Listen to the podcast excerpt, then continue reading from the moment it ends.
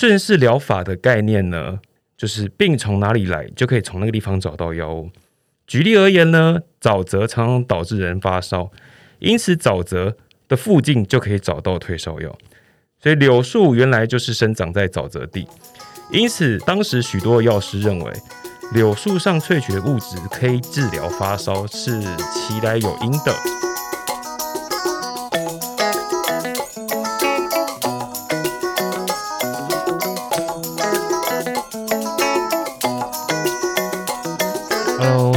是宝宝，我是史实，欢迎回到花语万物。这个礼拜呢，我们的主题是话是这么说，就来介绍一下生活中可能会发现的已知生活中的化学物质它的起源吧。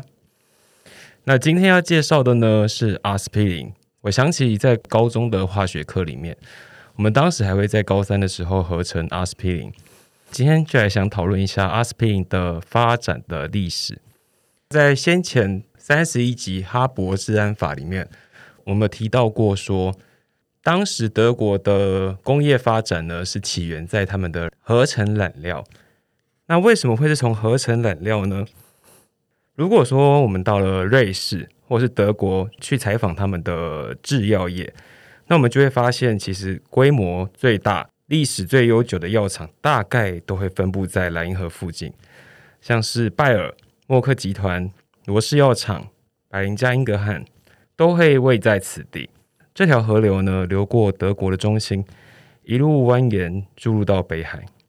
那我们会讨论到染料这件事情。是数千年来呢，就人们都是以动植物当做是染料，譬如像是钛儿紫 （Ter Purple），它就是一种掠食性的海螺所制成的；还有朱红，它是以介壳虫制作的鲜艳的颜色。太儿紫是从古罗马时期以及在希伯来人的生活里面，介于这种红色到黑蓝色到紫色的毛料就极受到珍爱，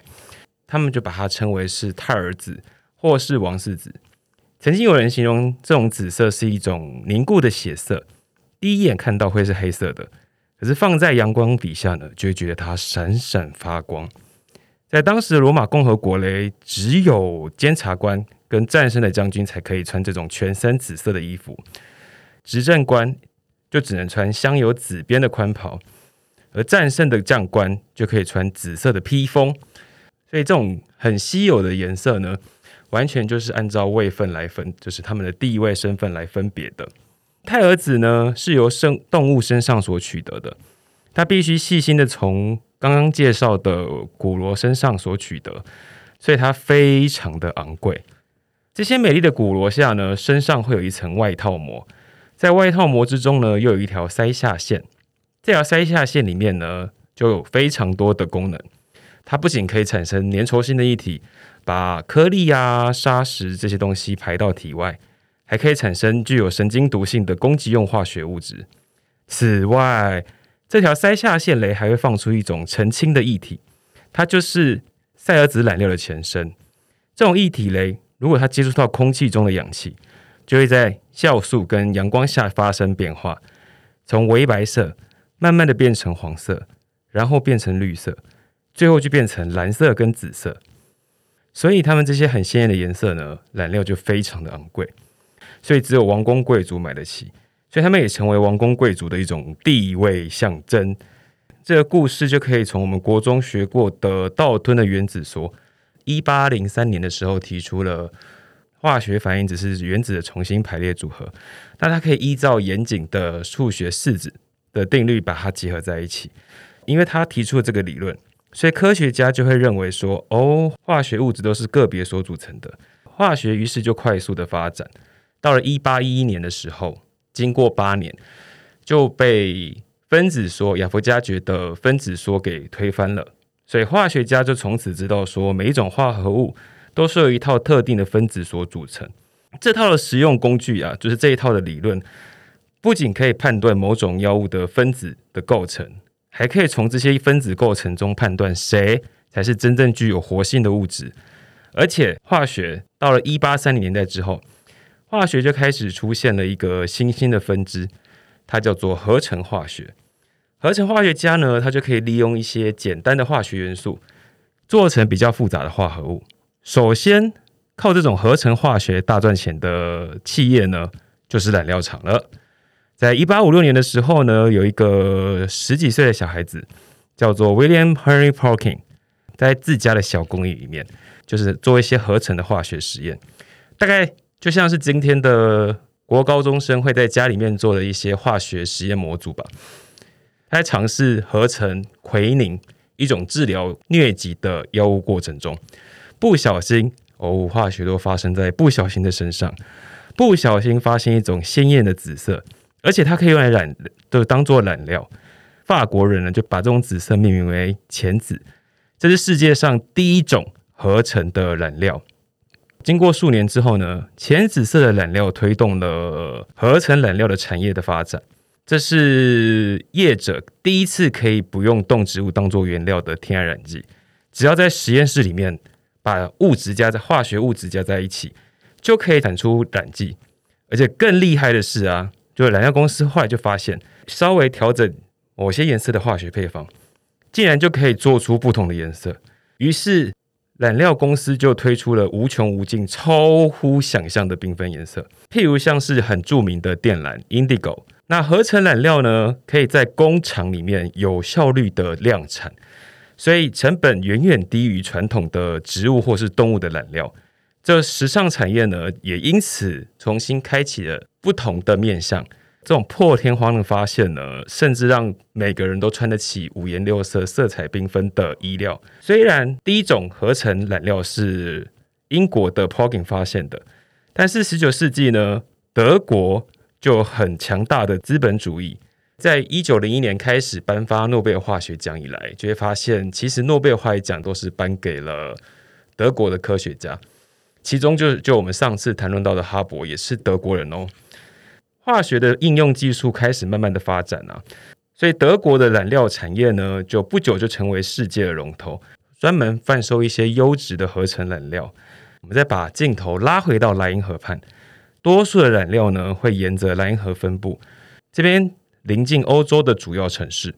河道呢又可以让工厂方便的将原料跟成品运送到整个德国、中欧，加上莱茵河又注入到北海，所以货物还可以运送到北欧以及世界各地。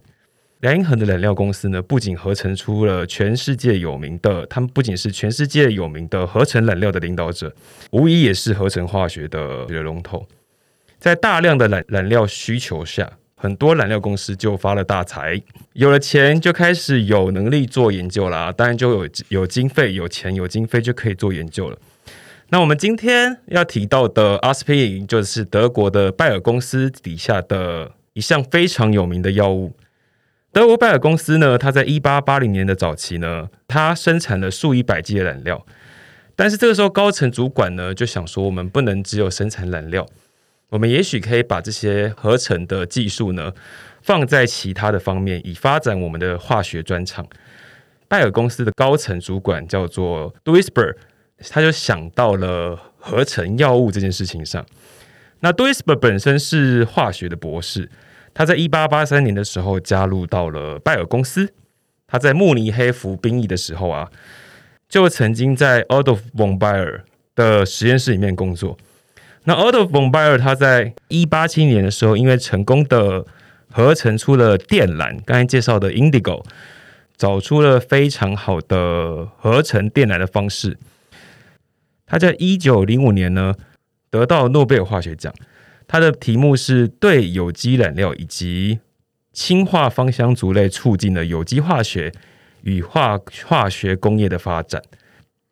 所以当时 Adolf von Baer 是非常有名的一个化学家。那后来雷拜尔公司的董事长呢，就想说：那我要找寻，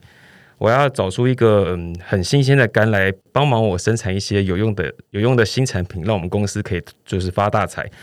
所以他就开始雇佣了 duisber。那 duisber 的任务呢，就是找出合成化学的新新品，让拜尔公司可以赚大钱。一八八八年的时候啊。duisber 就创立了制药研究组，那目的嘞就是开发新药。当时所有的工业化制药都着重在化工的运用，就是让原本已经存在的药物变得更有效率、更稳定的生产。但是 Duisberg 呢，它不是只有想要改变原来的制药过程哦，它是想找出过去不存在的药物。因为合成化学染料这种事业的模式啊，可以从颜色漂亮的分子出发，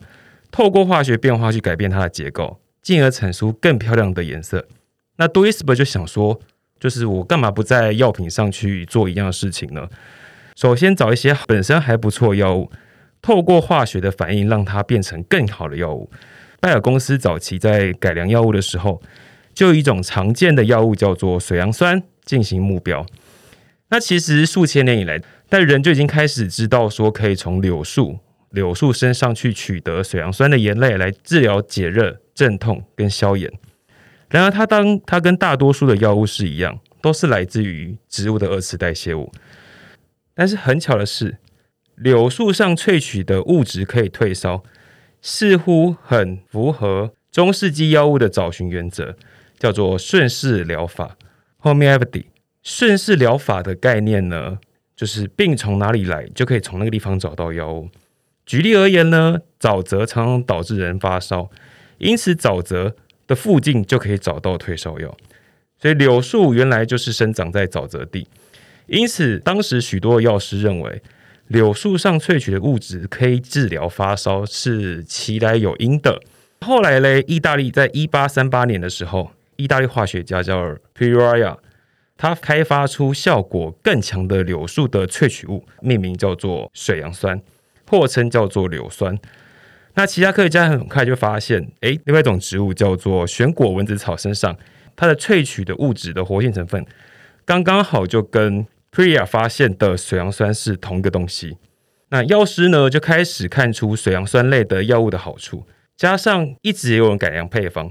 到十九世纪中期的时候，水杨酸的盐类它使用的范围就越来越大，后来就成为医生就当时医生中药箱里面的标准配备。即使如此呢，水杨酸还是有副作用。那它被广为人知的副作用呢，就是会造成胃痛跟恶心。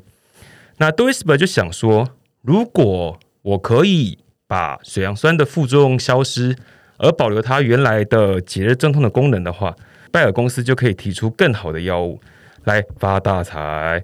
duisber 就就会想说，我可不可以来微调它的化学成分，达到它的目标？但当时拜耳的研发药物研发团队呢，就会分成两组，一组是化学组，复成合成化学物的化学家。另外一组叫做药理组，他们就是由生物学家组成，负责动物实验。那如果动物实验结果诶不错呢，那接下来就会进行人体试验了。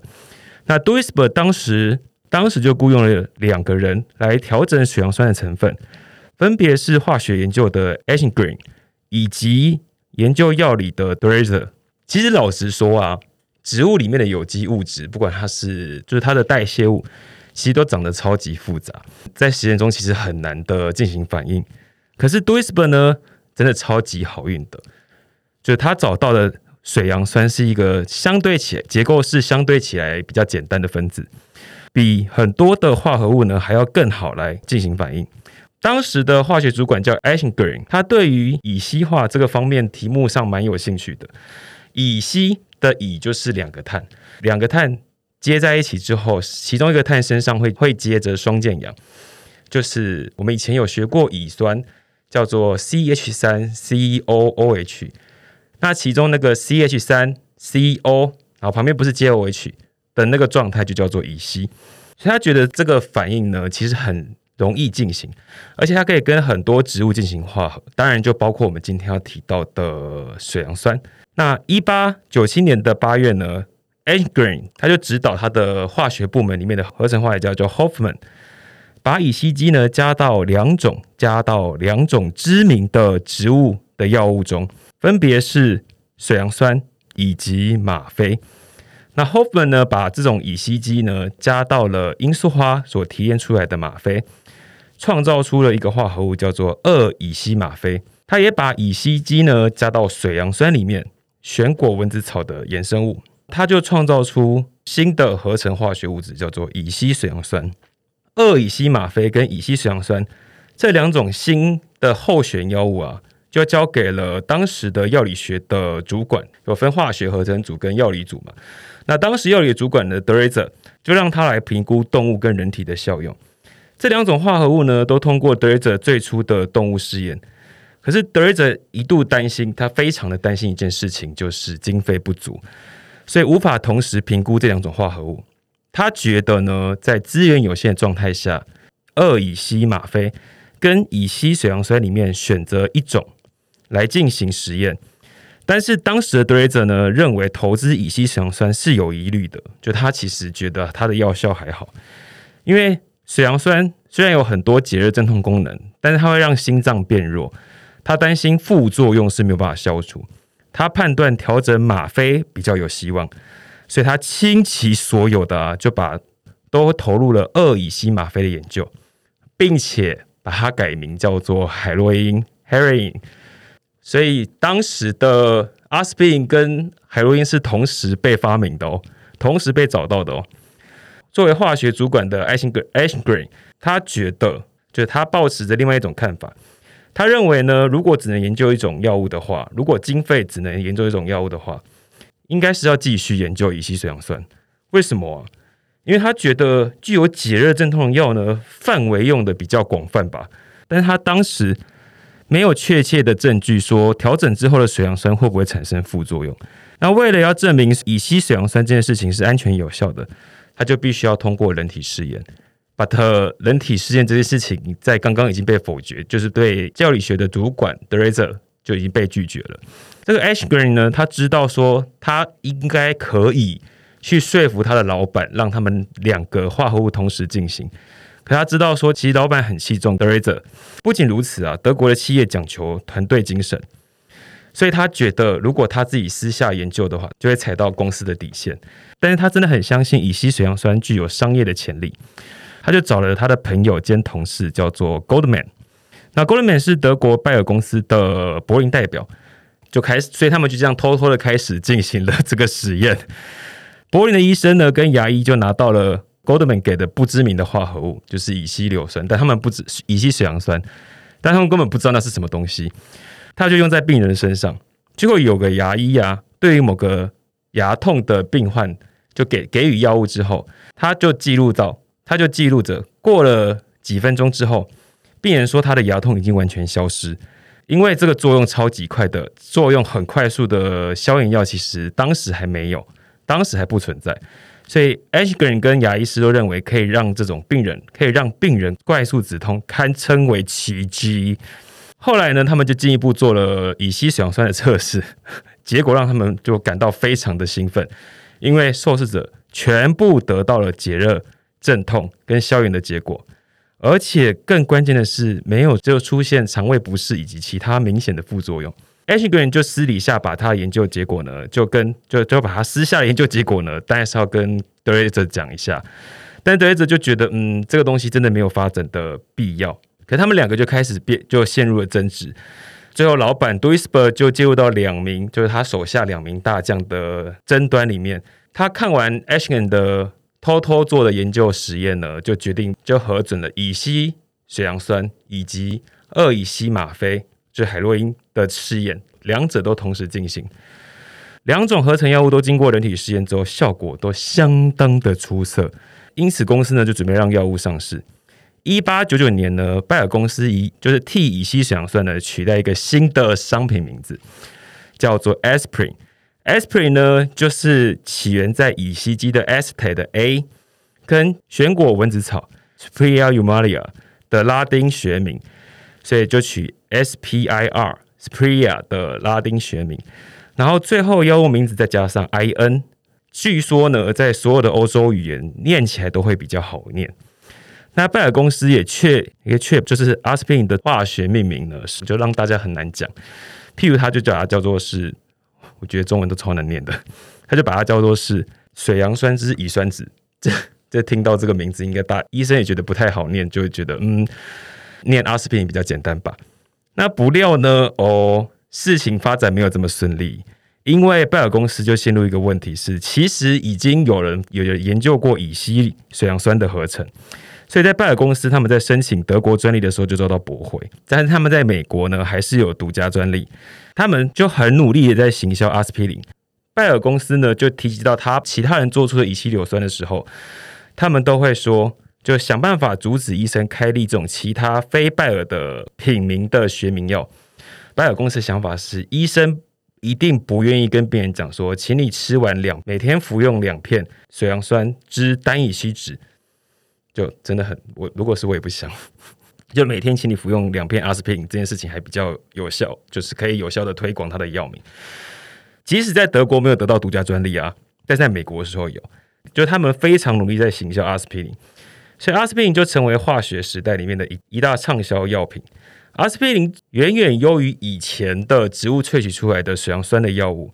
不仅功能一样好，不仅啊它的功能一样好，而且副作用大幅的被降低。甚至在一九一八年的流感大流行的时间，阿司匹林都成为是标准的配方。一九一七年的时候，拜耳在美国的阿司匹林阿司匹林专专利期过后之后，就开始出现了很多的学名药。但是，就是当时走到任何一间药房，还是会发现拜耳的阿司匹林的配方销售仍然非常的稳定。就大概是它的药名真的取得非常的好吧。那现在嘞，每年销售阿司匹林的重重量呢，到达了四万吨，大概就是 四万吨，很难想象是多少质量耶。不过啊，阿司匹林还是会面临到其他止痛药的其他止用止痛药的竞争，所以它的使用量呢就逐年的降低了，因为要面临到别人也是开发出不错止痛药，但是阿司匹林还是有一项，就是有一项副作用是其他人望尘莫及，就是阿司匹林啊。它会抑制血小板的凝集，所以是血液不易凝固，它就被当做是心血管的用药。其实，在提到阿司匹林的时候，在教科书上在提到阿司匹林的时候，如果说谈论到阿司匹林起源呢，基本上都不会提到 Ashgren 的名字。这件事情就很有趣，明明是他极力偷偷的做做人体实验之后，把它拿给他的老板，但是为什么提及到的时候都不是他的名字呢？就是他可以说是，就是用尽，就是连偷连实验都是偷偷来的，想办法用尽一切方法来催生阿司匹林的人。有趣的是呢，大家常常会把阿司匹林的功劳呢归功于当时在艾辛格林手下的化学合成家，叫做 Hoffman。一般的说法呢，都会讲说 Hoffman 呢，他是他开发阿司匹林呢，是为了帮助他的爸爸，因为他的爸爸受了风湿病，所以他就使用了就水杨酸的眼泪。确保受副作用之苦，但是其实呢，Hoffman 在整个阿司匹林的合成过程中，他就是个把化合物放在一起让它发生反应的化学合成家。他只是遵照 Ashgren 当时的指示，把乙烯氯加到水杨酸钠里面。他甚至不知道为什么要合成这个药，他只知道说啊，反正我今天接到命令就是负责合成合成这个化合物，但他完全不知道为什么要合成这件事情。但是为什么坊间所听到的故事的过程呢，就会跟真实过程相差蛮大的？这件事情呢，就会从拜耳到一九三零年的年代初期呢，才开始公布阿司匹林的故事。会这么晚公布呢，多半是当时的研究主管叫做 Drazer，刚刚提到的 Drazer。为什么呢？当时的 Ashgren 呢，偷偷瞒着他进行阿司匹林的人体试验。让他觉得耿耿于怀，就是始终觉得。所以，当德瑞泽提向公司提报科学的发展的过程、发现的过程呢，假借协助行销的时时候呢，借机报复，刻意完全不提到 Ashgren。后来呢，拜尔终于要告诉人家说，这特这项的这项止痛药的过程的时候，已经是阿司匹林发明五十年后的事情，而阿司匹林已经成为国宝。但很遗憾的是，这个时候的德国呢，是由纳粹掌权。这表示国宝呢一定要符合和雅利安人的思想，这件事情呢就对 Ashgren 是不利的。为什么不利啊？因为 Ashgren 就跟当时许多出色的德国科学家一样是犹太人。虽然他已经成功的企业家，他自己就进化学公司，但是他是因为犹太人，就是他是犹太人。他后来因为甚至被拘禁在集中营里面，直到苏联军队将他释放。拜耳公司正式的公布阿司匹林的发现历程时，公司还是得事实，不能提到阿司匹林是背后的重要推手、最大工程是犹太人。只要把功劳呢就归给了当时是雅利安人的 Hoffman，以免不被大家接受。纳粹统治的期间呢，慕尼黑德意志博物馆里呢有化学棉糖中有一个陈列箱，里面就装着白色的结晶，上面写道：阿司匹林发明者是德瑞泽跟 Hoffman。战后八十多岁的 Ashgreen 说出了故事的真相。因为他真的有做实验嘛？他在一一九四九年的时候发表一篇论文，声称他曾经指导阿司匹林以及几个相关的化合物合成，所以当时就自称说他他当时他私下负责阿司匹林的初始临床试验，就他偷偷的跟别人合作。H 个人一直被史学家、历史学家跟化学家忽略，直到一九九九年呢，才开始有人重新研究这件事情。并得到结论说，Ashgreen 才是 aspirin 的首先的合成者。拜耳公司呢，后来还是发了一篇新闻稿，否定了这个理论，还是说 aspirin 是 Hoban 发现的。那这件事情呢，其实从许多方面来看呢，aspirin 的历史这件事情，在经过美化的过程中，就是经过是是雅利安人的 Hoffman 才是合成者的版本过程中。，Hoffman 是为了饱受病痛之苦的父亲发明了一种新药，而他的大发现呢，就造成了拜尔的认可，并且跟世界分享。事实上是另外一个怀恨在心的主管比较看好海洛因的商业的前景，所以他就千方百计的阻止阿司匹林上市。同时，阿司匹林的发明者呢，一开始背着公司私下偷偷做做人体试验的，在现今的标准看来呢，这个做法非常的不道德。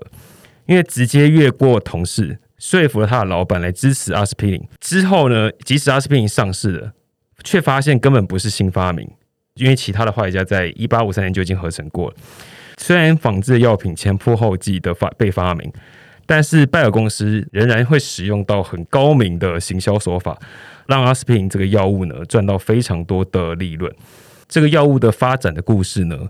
又吻合了德国当时二世纪初反犹太人的政治局势，这就是历史上呢最畅销的药物的故事。所以以前在学习阿司匹林的时候，只知道它是这样合成的，但却不知道背后有这么多的事情在。来到节目的尾声，今天介绍的是止痛药，所以我们就来讲一下止痛药，就是止痛药指的哪些痛吧。譬如像是。当时一开始的时候啊，他们先给牙医做测试，因为有一个牙痛的病患吃阿司匹林之后，就发现他的痛不会，就他的痛觉就得到舒缓了。牙齿痛，牙齿痛的客家话就叫牙齿通，牙齿通。吃药的客家话该怎么讲呢？叫做 sip yoga，sip yoga，sip 就是吃，yoga 就是药仔，yoga 吃药仔。早期呢，我们会煎煮草药来吃。煎煮草药来吃呢，就叫做 zap yoga，zap 就是炙，就是炙热的炙。通常就是煎煮中药就会叫 zap yoga。如果我们去药局跟人家买药的时候，就会说 gap yoga，就是合合药，就是配药。那如果我们拿着医生的处方啊，就要去药局请人家配药。配药呢，客家话叫做 pi yo pi yo。配配药配药，今天的节目就介绍到这里，希望大家喜欢。欢迎你点书跟 Instagram 搜寻“花语万物”与我们互动哦。我是史实，花语万物，我们下次再见，拜拜。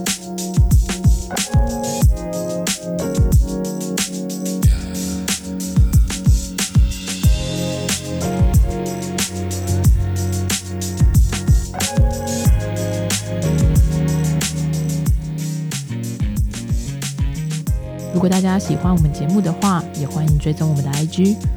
我们的更新进度都会在里面，也欢迎传讯息给我们，告诉我你想听。